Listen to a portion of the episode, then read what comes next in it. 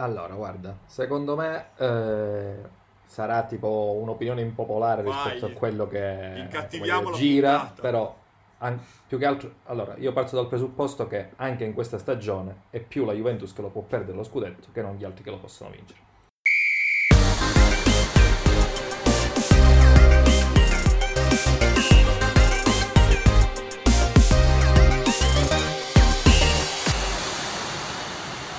Buonasera ragazzi, questa è Radio Canà, puntata dolcissima Salvo per quanto mi riguarda, mi sono di intervestito in tuo onore perché volevo farti questa butad, però devo dire che l'hai apprezzata molto sportivamente. Ciao Salvo, buonasera visto che è sera per Ciao, noi. buonasera. però non dirlo così, dillo con un sorriso che sono più contento. Guarda, ma bisogna essere tranquilli e assecondare la sbandata perché altrimenti è peggio. Ma Perciò, infatti vabbè, adesso quelli che ascolteranno l'intro della puntata si accorgeranno di quanto non te lo aspetassi all'inizio stagione, per cui sarà molto divertente questa contrapposizione tra la tranquillità odierna e la sicumena che avevi ad agosto, ma questo smetto di essere presto tifoso, non preoccuparti, e andiamo avanti. non, non ci credi neanche tu, però va bene, andiamo avanti. E ciao Simone di Time Out, ciao Simo. Ciao Francesco, ciao Salvatore, Ciao. E- Ciao. e- grazie dell'invito. Ma, ma Molto- prego, assolutamente. Time Out è una delle pagine con cui collaboriamo quotidianamente, settimanalmente. Abbiamo conosciuto Antonio Guerriero nelle prime due uscite di Time Out su Radio Canà. Non, non siamo riusciti a intercettare Davide Jacopino per un errore mio tecnico, stranamente, che ci ha fatto bruciare la puntata. Ma ora conosciamo il terzo, che è Simone. Eh, Sostituzione, sì. Ovviamente. Noi giochiamo anche con le riserve. Perfetto, no, a che riserve? Abbiamo la panchina diciamo. lunga, va bene. Radio Canà nasce per la panchina lunga, esatto, Eh, coinvolge tutti. Eh, oggi ovviamente parliamo di Inter, eh, e quale migliore occasione di parlare di Inter? Chiudiamo un po' diciamo il cerchio Serie A fondamentalmente con una puntata dedicata ai campioni d'Italia. Eh, abbiamo come sempre lanciato il sondaggio su Instagram per capire chi fosse l'uomo scudetto dei nostri ascoltatori, seguaci, chiamateli come volete.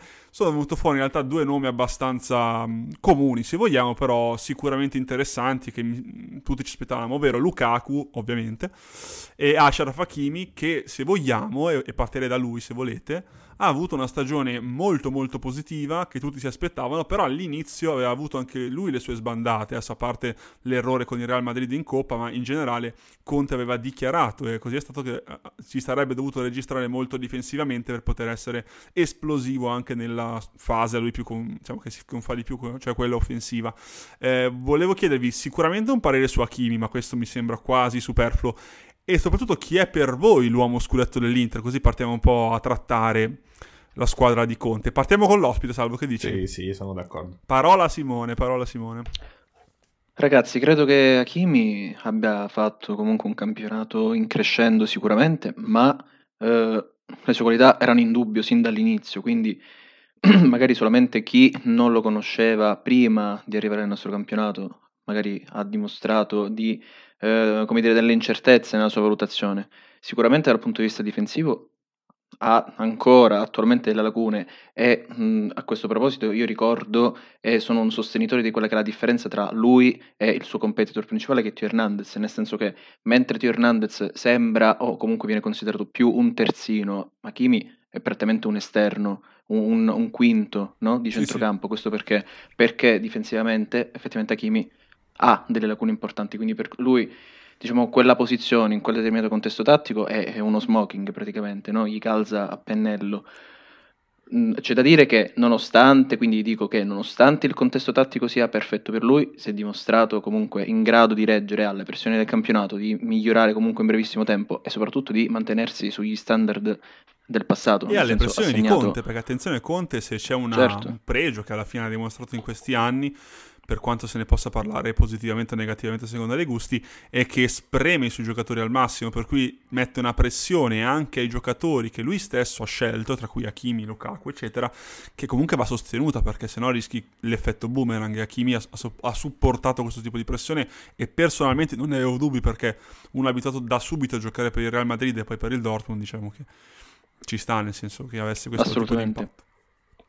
Poi di solito quando i giocatori passano da campionati meno, non meno tattici, ma comunque in cui si fa meno attenzione alla fase difensiva come quello tedesco, soprattutto in una squadra come il Dortmund che attacca con tanti Mhm. uomini, passare ad una squadra come l'Inter, ad una squadra poi di Conte che fa della difesa comunque il suo punto principale, della solidità difensiva il suo punto principale, quindi fare questo salto non è stato un qualcosa da poco, quindi mantenersi comunque su quegli standard e anzi migliorare penso sia una cosa da sottolineare, anzi. Tra l'altro, se non sbaglio, e vado a tentoni, ma mi ricordo questa, questa, statistica, Antonio Conte, quando ha vinto lo scudetto, lo ha sempre fatto con la miglior difesa, anche in Premier.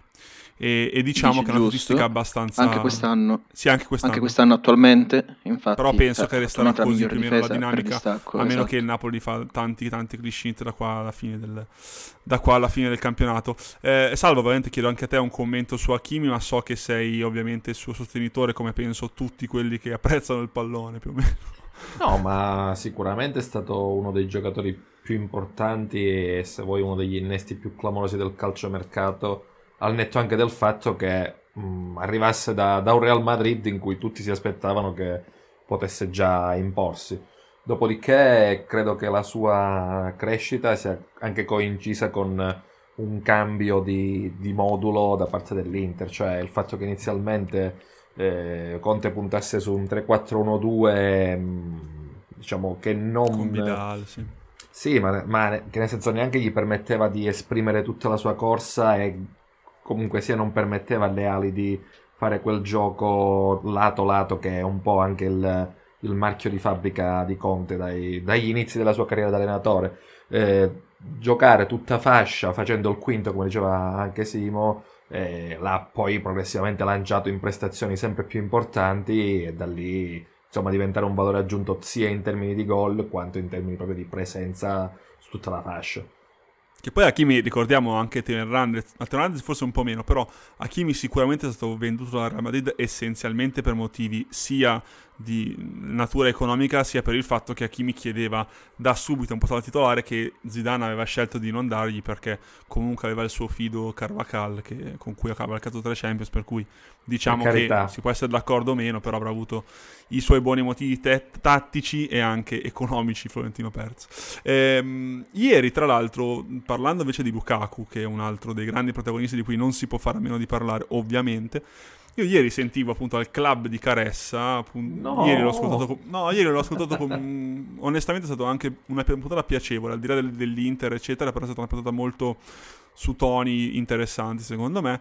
Hanno detto una cosa molto interessante che sembrerà banale, ma io penso che sia molto molto vera, ovvero che giocatori come Lukaku stesso e Barella, su cui arriveremo a brevissimo, sembrano quasi il prolungamento di Conte in campo. È una cosa, cioè è un paragone secondo me che calza a pennello, perché effettivamente eh, se dobbiamo vedere l'animo di Conte all'interno di, di, uno o due giocatori all'interno della squadra dell'Inter, probabilmente sono i due che trasmettono più energia e più anche fisicità, diciamo, eh, che è un po' la cifra che Conte chiede ai suoi giocatori a livello di impegno, a livello di abnegazione, quello che volete.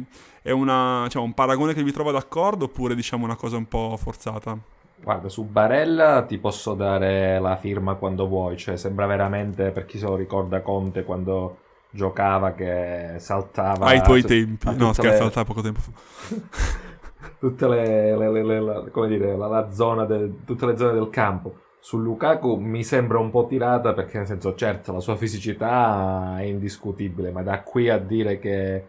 Eh, sia un'emanazione, fra virgolette, di... No, ma in, te- in, senso allenatore, cioè il, quello che trasmette Conte da allenatore, non mm, vedi? No, no, no, non mi no. vede d'accordo questa, Non ti convinto. No. Simo?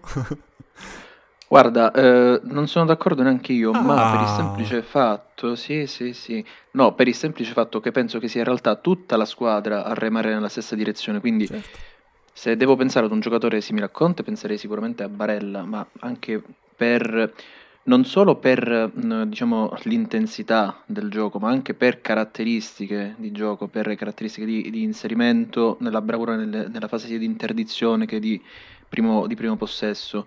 Però penso che in realtà dal punto di vista emotivo sia l'Inter il prolungamento. Certo, la sua immagine somiglianza del, scomodando qualcuno. dell'allenatore.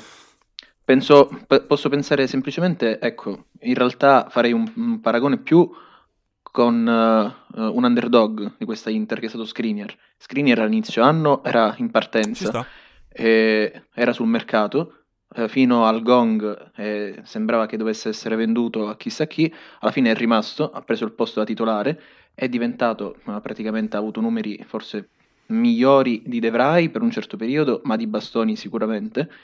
Eh, Skriniar si è imposto, si è impegnato, si è riadattato nella difesa 3, ha cambiato modo di giocare, ha eh, capito ciò che gli chiedeva Conte e i, i, numeri sono in netto miglioramento rispetto a quelli dello scorso anno. Ma anche perché Skriniar, adesso io, io ricordo appunto che quando si vociferava di, della partenza di Skriniar onestamente non, siccome i prezzi erano abbastanza alti, quelli richiesti dall'Inter, si pensava che l'Inter sarebbe poi andata su Milenkovic addirittura.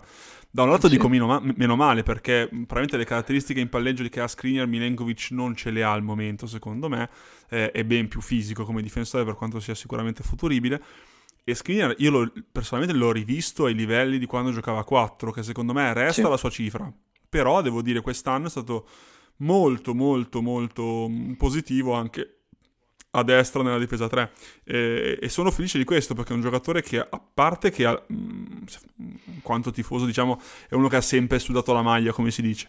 Eh, e poi è proprio calza a pennello con l'idea di calcio che ha Conte perché tutti e tre i difensori centrali anche più di quanto accadeva alla Juve hanno proprietà di palleggio e mh, mm, sono delle, dei porti sicuri quando la palla diciamo parte dalla difesa.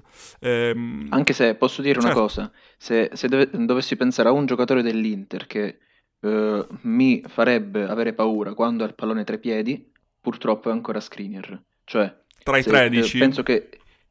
No, in realtà di tutta la squadra. Ah, addirittura? Se l'Inter, se, se l'Inter dovesse migliorare per me, dovesse migliorare in un reparto, prendere un top player, per me deve prendere un terzo centrale. Non perché Skriniar appunto non sia un, un ottimo giocatore, però L'Inter ha vinto il campionato spendendo quanto? Primo cioè, anno mi sembra squadra... 170-200 milioni tra pagherò e pagati. Quest'anno Benissimo. In... Tutti pagherò per... eh, dico che praticamente in due anni è arrivato a vincere, la... è arrivato a vincere il campionato. Tutta una finale europea. Eh, però sì, sì. È, uscita, è uscito malamente da tutte le coppe, che sia la Champions, che sia la Coppa Italia. E quindi dico, per fare quel salto in avanti ti servono i grandi giocatori. Skriniar penso che possa crescere, ma fino a un certo punto, cioè la qualità non... La, la, qualità è difficile migliorare, la qualità o ce l'hai o non ce l'hai. Screener ne è uscita palla al piede, non è il massimo, certo, però c'è da dire che anche il braccetto di destra no, non deve avere grandi qualità sì, in fase certo. di impostazione, c'è da dire anche questo. Però penso che se c'è un giocatore che in quella giornata no, può fare più danni, io penso sia proprio Skriniar. Guarda, facciamo così, io colgo la palla al balzo per eh, esplorare una parte di puntata che volevo fare più avanti, ma a noi ci piace improvvisare, ovvero voi come migliorereste questa squadra? Quindi eh, Simo ha detto Skriniar forse è il primo uomo su cui baserei un eventuale, ovviamente sì Mm, parliamo con i soldi degli altri come sempre perché non sappiamo Ovviamente. le reali condizioni economiche dell'Inter né sappiamo se il fondo americano effettivamente eh, fornirà diciamo, soldi a, a, alla famiglia Zang però diciamo eh, partiamo sempre da Simo. Oltre a Skriniar secondo te quali sono se dobbiamo dire tre uomini che tu compreresti come ruoli come giocatori diventa difficile mi rendo conto. Però un, diciamo, un braccetto destro che magari può dare il cambio o addirittura superare Skriniar nelle gerarchie dicevi poi altri due? Sicuramente un esterno, un esterno sinistro, quindi un quinto, il quinto Concordo, di sinistra sì. da cambiare, assolutamente, perché sono tanti, sono diciamo in tre mm, per un posto, ma ognuno con una sola gamba, quindi Perisic che sa fare una cosa, non sa fare un'altra, Young stessa cosa, poi c'è Darmian che anche tutto lui fare, tutto un, buon compri- esatto, il D'Ambrosio del 2021, però... diciamo così. Esattamente. Ma D'Ambrosio del 2021 e... rispetto a cosa, scusa? Al D'Ambrosio del 2020, ovviamente. Perché al 2020 20 cosa hai fatto, scusa? Vabbè, siamo arrivati Adesso poi voglio fare un po' dai. il polemico, eh, perché... Ma dammi soddisfazione ogni tanto, Salvuccio. Danilo non si tocca, D'Ambrosio... si ama. Esatto, D'Ambrosio è un giocatore da Inter, proprio il gregario tipico. Adoro. Cioè... Tanti cuori per Danilo. E... e poi il terzo, guarda, il terzo me lo tengo per dopo. Facciamo il giro e te lo dico. Ok, ok, no, andiamo salvo, poi io salvo. Guarda, io concordo sulle prime due valutazioni. Sul terzo dico facilmente un vice dei due d'attacco perché Sanchez, per carità, c'è stato il momento in cui è uscito alla ribalta in quelle due o tre gare dove comunque ha fatto la sua buona prestazione ma in generale la sua stagione è profondamente negativa, cioè non ci si può nascondere di fronte a questo. Onestamente, cosa. profondamente negativa non sono t- d'accordo, però che sia che abbia avuto dei buoni alti, ma anche diversi bassi sono d'accordo, per cui sicuramente non è affidabile se devi fare un'altra stagione a buon livello e avere un altro giocatore Ma, che eh, cioè, se tu mi, mi parli di Sanchez come una... Cioè, scusa, che voto daresti allora a questo punto della sua stagione? Io il 6, molto democristiano, ma non per altro. Perché sei un Perché- democristiano? No, ma ti spiego, ma c'è un Certo. motivo, perché secondo me ha, ha avuto delle prestazioni profondamente negative, specialmente Oh, nelle perfetto. partite di andata, secondo me. Sì. Però alla fine, quando ha giocato, non ha mai tolto la gamba, ha sempre giocato al, al massimo delle sue possibilità. E devo dire, anche le volte in cui ha fatto fare panchina Lukaku per turnover fondamentalmente, non ha totalmente fatto male, posto che l'Inter è fatto per giocare con una punta di peso, secondo me. Con i due piccoli, secon- cioè No, non, non siamo piccoli così probabilmente fatica è, nel senso proprio non è nelle logiche di Conte giocare con due attaccanti piccoli. Dopodiché... Che è il motivo per cui, onestamente, io vi dico che Mhm. i miei tre. Io, io Skriniar non sono d'accordo. Cioè, son- è uno di quelli che se facessi anche il titolare i prossimi due o tre anni sarei comunque contento. Eh, sicuramente la fascia sinistra, secondo me, è proprio è il reparto su cui deve intervenire l'Inter. E mm, non faccio noi, ma sicuramente non mi stupirebbe se per motivi economici tornasse Di Marco a tamponare un po' e non prendessimo, Ti, diciamo. ti giuro, per un vero. secondo speravo dicessi che tornasse Candreva. Ho avuto Pensavo ad proprio- Albert. No. Eh, no, poi sicuramente eh, io sono d'accordo con Salvo invece sul- sull'attaccante, però paradossalmente io piuttosto che, siccome mm, facendo anche poi conti in tasca all'Inter, nel senso che Sanchez non penso che verrà, che verrà venduto, anche perché è un ingaggio pesante, eccetera, eccetera, io penso più che altro che l'Inter aveva bisogno di un giocatore eh, vice centravanti, quindi un vice Lukaku, che abbia caratteristiche però anche compatibili con Lukaku, nel senso una punta molto mobile ma anche molto fisica, eh, che possa sia giocare con Lukaku sia al posto di... Posso Eh, darti un suggerimento per gli acquisti? Ho paura. Visto che oh, della serie c'è Marotta, c'è Conte, io su Llorente un Morata? pensierino ce lo farei, eh. Chi? Llorente. Ma che Llorente?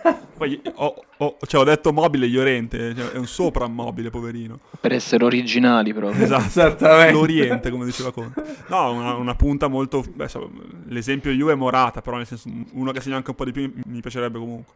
Eh, e invece il terzo giocatore, per quanto mi dolga, nel senso che eh, io ho sempre apprezzato Samir Andanovic come ottimo portiere. Sapevo saresti andato lì. Sapevo saresti andato Eh, lì. ma allora ti dico la verità, io anche con dei miei amici l'ho sempre difeso fino alle ultime 3-4 Lo partite. posso confermare, eh. Questo. Perché Andanovic, secondo me, fino a boh, due anni fa più o meno, l'ho sempre visto nella top 10 dei portieri mondiali, sono sincero. Per quanto avesse, ovviamente nella top 10 bassa perché aveva pochissime presenze europee, ovviamente.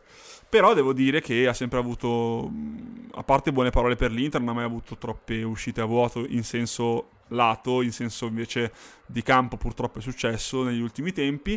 Ehm, devo dire che se dovessi scegliere un reparto dove comprare, comprerei un portiere non per eh, gettare all'Ortic la carriera di Samir Andanovic e cacciarlo dall'Inter fondamentalmente, ma prendere un giovane o non- anche non troppo giovane che dia futuro alla porta dell'Inter, anche per alternarsi con Andanovic. Mm, se avessimo un portiere per il campionato e Andanovic per la Coppa, onestamente mi andrebbe molto, molto... Coppa intendo anche Champions, eh, sia chiaro, io ho rispetto comunque del professionista, per quanto Eh, sia Radu anzianotto e non tutto. ti convince. Esatto, vista. non so chi perché, ripeto, l'Inter non ha molti soldi da spendere, però diciamo... No, dico Radu, Radu che c'è già. E Radu onestamente non mi convince troppo per due motivi, perché io fino al Genoa l'ho abbastanza difeso, nel senso che mi sembrava un ottimo portiere con buonissimi riflessi e un'agilità insospettabile perché è molto rapido nelle uscite e bravo anche eh, tra i pali, è, un gatto alla fine, è un portiere gatto cosiddetto. Ehm, però è stato scavalcato da Perin al Genoa per motivi penso anche di spogliatoio perché Perin è una mezza aut- autorità Marassi ma a Parma ha fatto la panchina Colombi con tutto il rispetto. Era il terzo portiere del Parma che non era certo una corazzata. Eh, quest'anno vabbè è rimasto anche un po' per le liste Champions finché siamo durati. Ehm, e niente però onestamente non lo vedo titolare nell'Inter. Eh, spero per lui che trovi una realtà che lo faccia giocare sicuramente di più ecco questo Ma anche lì, scusa, se dovessi guardarti intorno, un nome così che pensi sia fattibile. È difficile perché, allora, ripeto, non sapendo effettivamente quanto potremo spendere, è complicato. Eh, per cui se io ti dicessi che spero nello scambio eh, Nainggolan Cragno con un, un pagherò, con dei primavera buttati dentro, ti direi l'opzione meno impossibile. Però se già ti parlo di Musso, ti parlo di soldi che probabilmente Inter non ha in questo momento. Ehm, è, è, veramente molto complicato. Sarà difficile per Marotta capire anche quanto può spendere effettivamente. Però penso che ci darà risposte nelle prossime settimane, che faranno delle interviste ad hoc sicuramente. Ma da quel punto di vista, scusa, te, te lo chiedo perché, nel senso, certo. principalmente tu che sei come dire, tifoso, non so Simo dopo, per quale parte tenga, però poi così. Ma allora, posto la situazione che eh, alla fine dei conti un po' tutti sappiamo di un Inter che sta cercando, che ha trovato adesso il fondo per, eh, come dire, una liquidità immediata. Magari ci cascano, come si dice. Beh, ma nel senso sembra fatto, dopodiché mh, al netto di, dei milioni di cui si parla, parliamo di, di soldi che servono per la liquidità immediata non credo che siano soldi che finiranno poi sul mercato effettivamente. Però essendo un fondo investe, per cui magari ci crede un po'. Perfetto. Dopodiché io ti chiedo, ammesso e non concesso che compresi anche i proventi della, dei gironi della Champions che hai a prescindere, quindi una cinquantina di milioni mettili da, da conto. Dopodiché consideri che sia fattibile migliorare questa rosa o comunque sia allungare la, una panchina che a mio avviso c'è alcuni giocatori, vedi Ashley Young, vedi i Vesino, Allora, ti rispondo subito, nel senso che secondo me eh, giocatori come Vesino sicuramente, non mi stupirebbe Vidal che se ne andasse. Ranocchia pare che non rinnovi il contratto. Ehm, che non rinnovi poi... lui o non glielo rinnovi la società? No, no, non lo rinnova la società e lui di suo se ne va. For- leggevo Watford. Poi Davanti penso che Pinamonti trovano il modo di sbolognarlo in qualche scambio finto. Eh, come giovane per giovane, solite storie. Eh, per me ci basta sarebbe Kolarov anche. Eh? eh sì, ci sarebbe Kolarov. Ci sarebbe Kolarov. Ah, giusto, Kolarov non rinnova, altro giocatore, dimenticavo. Ho letto che l'Inter non lo vuole rinnovare. Per cui penso Strano. che alla fine escono Strano. più che altro degli ingaggi, non, esce, cioè non entra della um, moneta. Ecco. Eh, per cui penso che Marotta, mi fido molto di Be- Beppone Marotta, nel senso che lui ha, ha l'intuito per fare dei colpi inaspettati anche a basso prezzo. E sull'onda di quanto ha detto da Simo su Skriniar, leggevo Mm, e ripeto, non volevo fare quantità scandita, ma alla fine ci troviamo a fare nomi, ehm, che l'Inter vo- volesse opzionare Maximovic del Napoli, che non è niente di che, mi rendo conto, però come tipo di giocatore, visto che il Torino ha fatto il, il, il terzo eh, a tre, ha, i, ha, dei piedi sicuramente peggiori di Skriniar. Però potrei tollerarlo, ecco, come tipo di giocatore. Non che sia che esulto per strada, ecco, però mi sembra un giocatore da 3-5-2. No. Sì, perché Volendo. alla fine della fiera anche lì. Io non, non, vedo all'orizzonte una rivoluzione tattica di Conte per cui ma ti pare. potrebbe... ma, ma figurati, cioè... secondo te... Non, non sia mai. Cioè. Squadra grigia non si cambia secondo lui, figurati. No, ehm, vorrei uscire dal discorso mercato per tornare Dai. sugli uomini scudetto che dicevamo prima. Eh, io mh, mm, non l'ho accennato con questa puntata, ma l'ho accennato in precedenza su Radio Canà.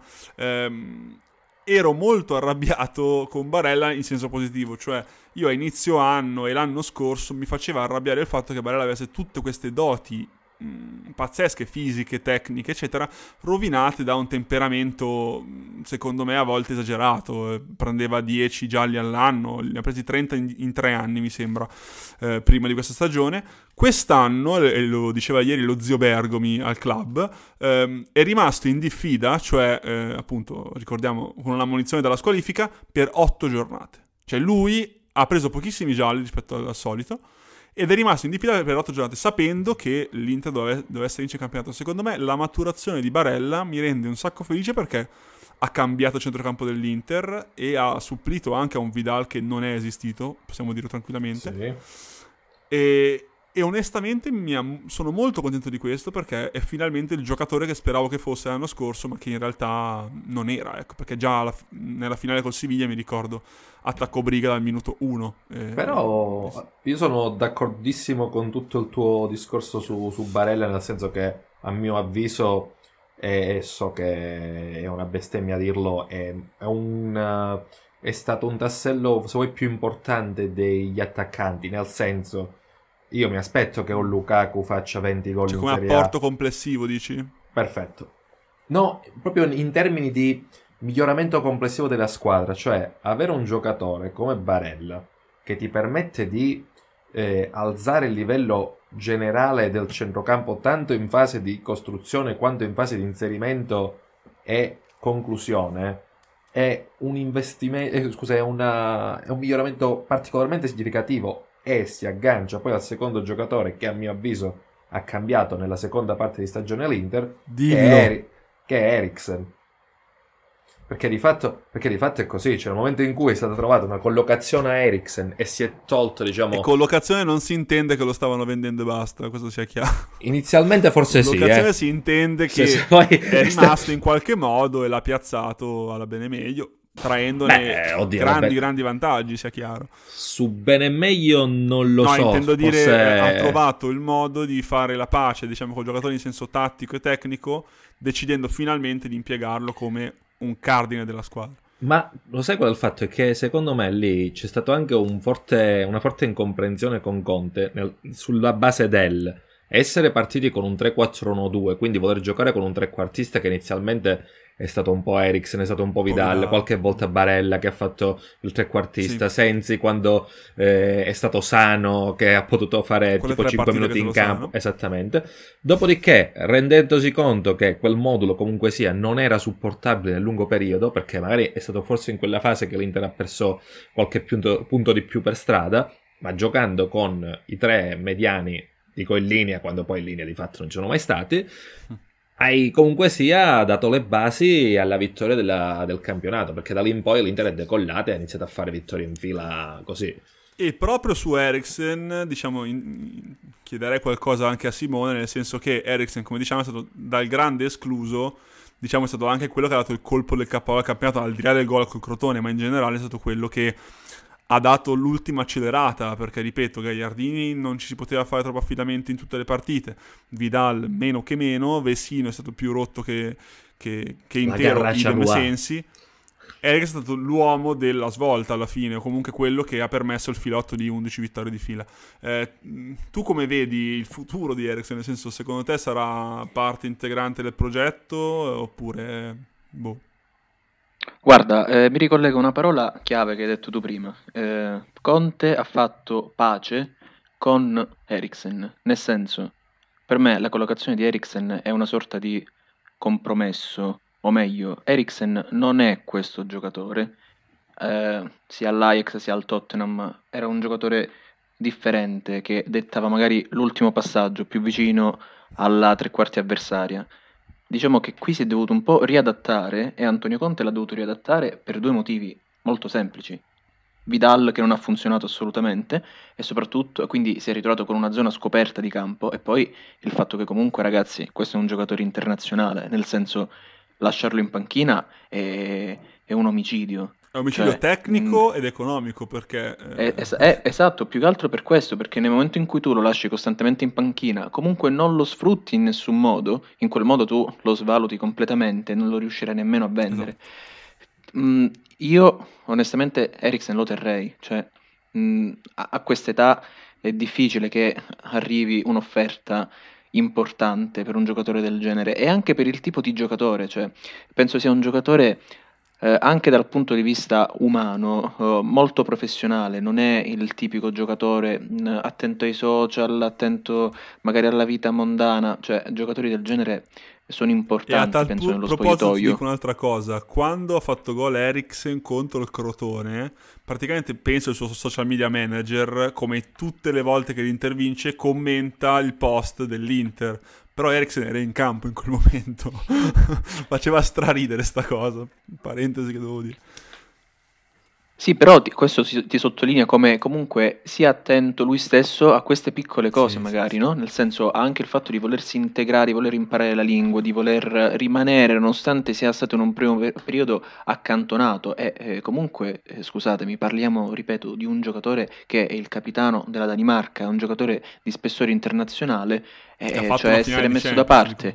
essere messo da parte in una squadra che comunque non vince niente da dieci anni, eh, non è poco, è segno di grande umiltà secondo me. Quindi penso che alla fine Eriksen rimarrà, rimarrà per, per qualche anno, poi chi lo sa, e, e penso che mh, per quanto riguarda mh, la, diciamo, la domanda sugli uomini chiave, ecco, io mi concentrerei molto di più sul centrocampo che mm. su Lukaku Lautaro, perché mh, ricollegandomi a quello che diceva Salvo, cioè ragazzi Lukaku è alto due metri, ora non voglio fare eh, il, il, Paolo Di Cagno oh, di, di, il panterone moscione lo chiama lui esatto però Lukaku è alto 1,90 m per 95 kg, cioè nel senso lui già parte avanti fisicamente, ok? Quindi diciamo quelle cose te le aspetti un pochino. Andiamo a vedere invece chi ha migliorato veramente, chi ha fatto il salto di qualità da un anno all'altro, chi ha permesso di fare determinate cose a livello tecnico-tattico. Barella non spendo più nessuna parola, ma Eriksen per me ha migliorato di molto il palleggio anche la, la, la, fase di uscita palla al piede dell'Inter, perché il, solo Brozovic spesso veniva ovviamente raddoppiato, veniva chiuso e in quel caso Eriksen era una fonte luminosa in mezzo al buio, diciamo. Io tra l'altro volevo citare, e mi sembrerebbe un delitto non farlo, eh, tra gli uomini che Conte ha plasmato, diciamo che ha reso più grandi, sicuramente c'è Beh, Bastoni ovviamente che da che ha fatto la sua esperienza a Parma a che è diventato il centrale titolare dell'Inter campione d'Italia, ma anche Lautaro, nel senso che Lautaro alla fine con Spalletti, che penso volesse integrarlo poi alla lunga, ma non è riuscito, non ha fatto in tempo, lo utilizzava, l'ha fatto come centravanti puro vice Icardi, a eh, diciamo, la seconda punta titolare dell'Inter. Lautaro mi fa un po' innervosire il fatto che poteva fare 30 gol quest'anno, perché tanti ne ha fatti, ne ha fatti 15, poteva, ne ha sbagliati qualcuno di troppo. Però secondo me è un giocatore esagerato, cioè è uno che veramente se mette a posto quelle due o tre cose, tra cui sicuramente un po' di fiuto in più, eh, è pazzesco perché ha anche gioco aereo nonostante sia alto meno di 1,80 m e ha un tempismo, sul, specie sugli inserimenti sul primo palo, che a me impressiona molto eh, e devo dire io da lui mi aspetto ancora di più nel futuro, specie se Conte come sembra rimane. Ecco. Stai sfondando una porta aperta con me perché io esco pazzo per Lautaro, cioè completamente pazzo. È un giocatore davvero sensazionale perché sa fare tutto e lo sa fare bene. Tu, come dici tu, ha fatto 15 gol, ne poteva fare 30. Se andiamo a vedere la classifica di lenni presi, non so quanti lenni ha preso. Sì, è vero, e... ha preso un sacco, hai ragione. Ne ha, presi, ne ha preso anche uno appunto contro il Crotone. Sì. E... Però quanto si sbatte in fase difensiva, è incredibile. Come dico cioè, spesso degli attaccanti che sono così aggressivi, me li porterei in guerra, ecco. Assolutamente. Nella sì, lista assolutamente di quelli che sì. mi porto in guerra c'è anche Lautaro Martinez. Eh, salvo. La sparo grossa così, dica, però dica. me ricorda tanto, tanto Agheru. Cioè, senso, eh no, eh, io, io volevo fare questo nome in realtà. Secondo me, ovviamente... La pagherai, lo sai, vero? Tanto... Vabbè, ah, vabbè, secondo me come tipo di giocatore sono sovrapponibili. Poi ha fatto 300 gol in più Aguero, ovviamente. Mamma mia, qui stai rischiando, eh. sì, stai rischiando pesantemente. Eh, lo so, ma ho sparato la No, carezzata stare. di, di Non turno, è il primo sì. che lo paragona ad Aguero, per cui mettiamola così. Ehm, volevo invece, Salvo, punzecchiarti a te sulle sorprese, nel senso giocatori che Conte ha reso grandi di fatto in questa Inter, ma da cui non ci aspettava praticamente nulla. Secondo te chi è la sorpresa? Ecco, io dico già Darmian perché è il premio Danilo D'Ambrosio, mettiamola così.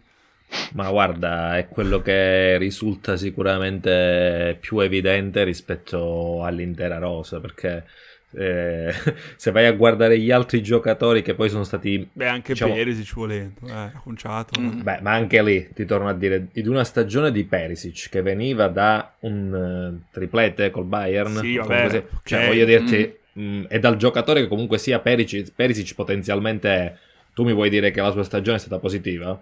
Per me è Allora, stato, è stato allora, un 6 meno io proprio... penso che Perisic era fuori ruolo, nel senso che non aveva mai fatto il quinto di centrocampo, non aveva mai avuto a che fare con la fase difensiva, se non in poche occasioni con Spalletti, che lo chiamava spesso a eh, inseguire la fascia avversaria. Eh, io un po' sono stupito, non ti dico positivo, restiamo sul 6 precedente, nel senso che Perisic ha avuto una Sì. prima parte di stagione altamente irritante, ma altamente irritante, e una seconda parte di stagione secondo me molto positiva. Per cui io ti dico, se come nelle pagelle a scuola chi finisce in crescendo ha ragione, Perisic Mm. alla fine porta a casa una stagione degna, ecco. Ma, Fuori Come dici ruolo, tu, eh, quando, non ricordo, c'è non nessuna, quando eh. non c'è nessuna aspettativa, eh, ma il, pro- Eh, il non problema è quello, non c'era nessuna vero. aspettativa. Allora, ok, ti posso dire che comunque sì, si è portata a casa la sufficienza, ma da lì a dire stagione positiva... Ah, cioè, positiva, ragazzi, no, passa, positiva cioè. è- vuol dire uno che ha fatto bene, non dico dall'inizio alla fine, ma quasi ovviamente. Quasi sì, cioè. Però per quello Io, ti dico piuttosto il a di fare turno. mm, ammenda mai, ammenda mai, però mm, io come dico sempre nel gruppo Fantasy in cui Salvo è presente, ma anche nel gruppo Telegram nostro della pagina, eh, ovviamente chi vince sempre ragione, per cui eh, mi tengo in tasca le mie critiche a conto, ovviamente nel senso che eh, io non ho mai sopportato e mm, non nego di... Cioè, non lo Non nego sopportare certo ora, ancora la adesso. gestione Conte in, in quanto a eh, prendersi tutto il pacchetto ed elevarlo a Dio del calcio come tanti fanno, però ovviamente chi vince ha sempre ragione, per cui penso e che su questo siamo tutti d'accordo. Una volta che vinci tutto il resto è filosofia, per cui eh, diciamo che eh, ovviamente vincere il campionato ripiana un po' qualche cosa. Ovviamente eh, ieri sentivo che non ne parlava nessuno, però ovviamente il fatto che il campionato nasca da un'eliminazione abbastanza mh, assurda in Champions League per il secondo anno di fila, ovviamente a mio avviso smorza un po', però ripeto, il, smorza il giusto perché alla fine il- non si può che dare una- un voto positivo alla stagione di Conte perché, ripeto, ha avuto ragione lui vincendo un campionato con quattro giornate d'anticipo su una Juve che, salvo stesso ad agosto, scherzo, ma anche tanti altri davano ancora favorita nonostante Pirlo. Per cui... Beh, ma nel senso, guarda, al netto di tu, cioè, non è che il fatto di vincere poi ti renda immune da qualsiasi tipo di critica, Eh, ieri Così. sembrava così però, eh, devo dire la verità. ma quello è un, un ragionamento che si fa per, per salire sul carro, come tu ben sai, amiamo così scherzosamente dire sul gruppo. Saliamo Dopo su di- un carro. Cioè, dopodiché, nel senso, non è un'eresia dire che comunque sia eh, le aspettative dell'Inter per questa stagione erano altissime perché venivi da un anno passato dove sei arrivato in una finale di Coppa Europea. Certo, non era quella finale che volevi giocare, però nel senso sei arrivato in fondo a una Coppa Europea. Ti sei giocato uno scudetto che, ok, non, non avresti vinto perché poi in realtà il meno uno finale della scorsa stagione è abbastanza No, beh, falsato, però nel senso... Era tipo meno 7 perché Perfetto, Roma e Cagliari senso- l'aveva perso. hai ridotto rispetto agli anni precedenti dove arrivavi a 20 punti di molto il gap con il- la vetta della classifica. Quindi, cioè, anche lì a me ha fatto un sacco ridere leggere ieri i discorsi del è uno scudetto che arriva dal nulla, non ci si aspettava niente, Ma- no? Perché sarebbe veramente una, una stupidaggine sostenere una tesi del genere. Però ovviamente, tornando al discorso mio, mio di prima, l'eliminazione dell'Inter dai gironi ha tolto all'Inter di fatto realisticamente un turno di Champions perché avremmo preso comunque il Manchester City eh, che ha preso il Gladbach poi è uscito agli ottavi perché tendenzialmente l'Inter cioè Conte ha fatto una stagione positiva anche perché è vero che è uscito presto dalla Champions e su questo appunto non transigo trattative, però di fatti ha perso un solo turno, è più, più che altro quasi un problema economico di blasone, però a, a livello di stagione Mm, non nì. aver fatto due partite non può essere totalmente No, una sconfitta. no, non sono d'accordo perché piuttosto allora ti dico che la scorsa stagione in confronto è stata molto più importante per tanti giocatori dell'Inter che Conte stesso eh, spesso ripete provenire da realtà che comunque sia non hanno Eh, avuto esatto. quell'esperienza internazionale e in confronto pur arrivare terzi nel girone di Champions e farsi nuovamente questo è l'Europa. League avrebbe avuto molto più senso che non uscire ai gironi contro squadre che Sì, sì, no, erano questo ampiamente sicuramente vero. portata. Ok, Perciò sono anche lì per me voto finale è 6 perché dici ok Conte lo scudetto a quel punto sì a mio avviso sì però io Sei? sono severo Basso. e va bene così Ah, io ti dico, per quanto io abbia criticato, ripeto, parte della suggestione in senso quasi umano e troppo perché non è che lo conosco di persona, però ci, ci siamo capiti cosa intendiamo, No, no, anche no, il rapporto ok. con la stampa, eccetera. Però diciamo che se io iniziando davo come obiettivi eh, lo scudetto, gli ottavi di Champions e un buon piazzamento Coppa Italia, l'Inter alla fine è uscito in semifinale. Alla fine l'unica cosa che non è stata centrata resta la Champions, dolorosissima, ripeto, non è che gliela perdono facilmente, però io al 7,5 arrivo onestamente. Simo? No, sei, sei molto molto generoso Arrivo al 7 anche io, però la domanda che volevo farvi, o meglio che vi rigiro è, è meglio arrivare in una squadra alla prima stagione, arrivare in finale di Europa League, più raggiungere il secondo posto, oppure vincere il campionato ma venendo brutalmente eliminato Vincere è sempre la cosa migliore. E cioè, vincere sempre, è sempre la cosa migliore. Quindi voto la seconda stagione tutta la vita. Mm, no, io non sono d'accordo. Avessimo nel... vinto l'Europa League, dicevo la prima io, eh, no, nel... no, io ti dico, nel momento in cui, più che altro perché hai a che fare con un allenatore che è fortemente umorale, e Francesco questo lo sa perché, nel senso, Dici? ha visto la, sto... la scorsa estate, come dire, l- l'uragano che poi ha partorito in realtà il niente.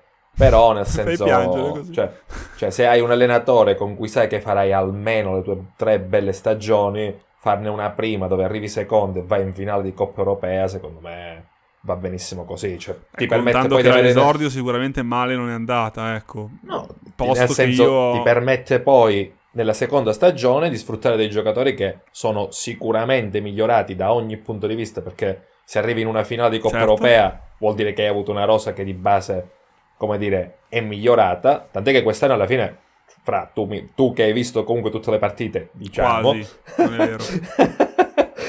puoi dire che tanti giocatori del, del, rispetto allo scorso anno sono migliorati più, più, e più volte. Eh sì, secondo me, ma ti dico la verità, se poi devi guardare come nel basket parlano del most improved player, secondo me se guardi il novero dei 4-5 giocatori più migliorati, che fa un sacco ridere da dire perché non si può dire, della Serie A, penso che la maggior parte siano dell'Inter quest'anno, onestamente, anche perché eh, la Juve è crollata, la Lazio è crollata, il Napoli sì ha avuto un buon balzo, però in realtà non vedo, a parte forse Lozano, non vedo tanti miglioramenti esplosivi e qualcuno del Milan sicuramente, tra cui Teo Hernandez. Anche perché e, e mi aggancio da una parte alla domanda di Simo, nel senso, a quel punto, nella terza stagione, ammesso e non concesso che resti Conte, tu, uno può dire, ok, adesso ho le mie certezze di base su moduli, movimenti, eccetera, eccetera. Sei così sicuro che andando in giro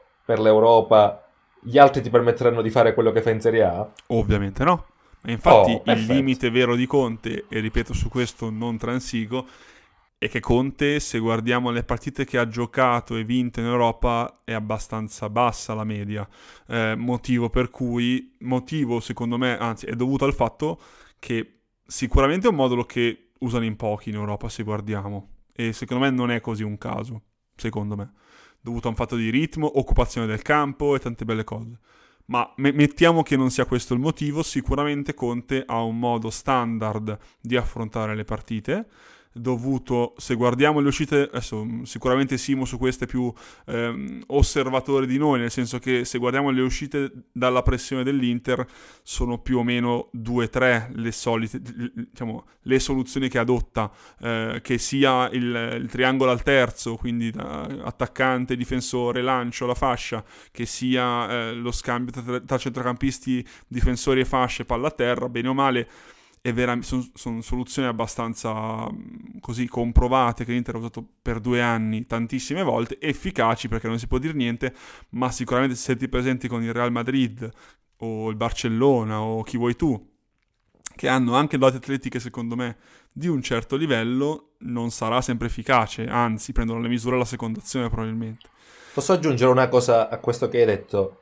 Io credo che una, un'altra chiave in cui si dovrebbe migliorare o quantomeno per quello che si è visto in questi due anni di internet, a maggior ragione in, in campo europeo, è la lettura delle gare quando effettivamente la, la gara stessa non si è messa sul, sullo spartito Sono che d'accordo. hai, come dire, che hai Il piano B famoso. Il famoso piano B che di fatto non esiste, perché poi no, non può essere butto tutti avanti e spero che succeda qualcosa. Il vantaggio però, però a Conte va riconosciuto una cosa, l'Inter non è quasi mai andata in svantaggio in tutto il campionato.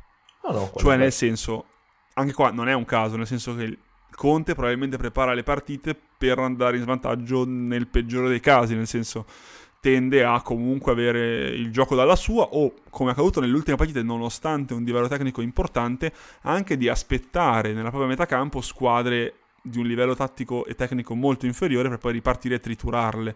Perché pure col Crotone l'Inter, anche con lo Spezia, ha giocato nella sua metà campo troppi minuti se vogliamo, ma poi ha cioè nel senso, no, lo Spezia ha pareggiato in realtà, però poi ha sfruttato le ripartenze a suo favore in qualche modo. Col Crotone in particolare, cioè, alla fine c'erano le praterie no, per no, intenderci. Infatti, cioè, da, Sapendo da che il Crotone comunque vista, doveva attaccare per fare dei punti. Da quel punto di vista, e aggiungo per essere cattivo, in questa stagione, sì. Ma in realtà anche nella scorsa. l'ho fatto abbastanza. Poi, Abbastanza. eh, ov- ovviamente, non voglio ferirti, però la prova lampante è stato Inter-Juve, nel senso che la Juve era no, palesemente allo sbando, il gol di Barella Certo. è stato Certo, certo. la prova provata. Cioè, cioè, prendere un gol sul lancio di un difensore da, da casa sua con eh, il mediano che la che mezzala, che va a chiamiamola come fascioli, vuoi, come che si si, eh, eh, cioè, eh, lì è, è palese, ma nel senso, è que- è mh, da quel punto di vista, e lo dico giusto per aprire una parentesi rapidissima, basta vedere il gol di ieri dove su un calcio piazzato al limite dell'area hai cinque giocatori che si fanno i cazzi loro e il eh, mediano avversario che può entrare in area e tirare in porta. Chiusa parentesi. Ti bippo con un sium. Francesco, guarda, hai parlato di piano B e io mi vorrei ricollegare al mercato, nel senso, eh, Antonio Conte ha, gioca con, come dite voi, eh, magari risulterà monotono nello stile di gioco, nell'impostazione della gara, nell'approccio alla gara, utilizza il 3-5-2, poi mh, utilizza tante, che ne so, ritocchi, va bene, in fase di impostazione, in fase di uscita, in fase di pressing, no? Nonostante utilizzi lo stesso modulo. Però il piano B non ce l'ha.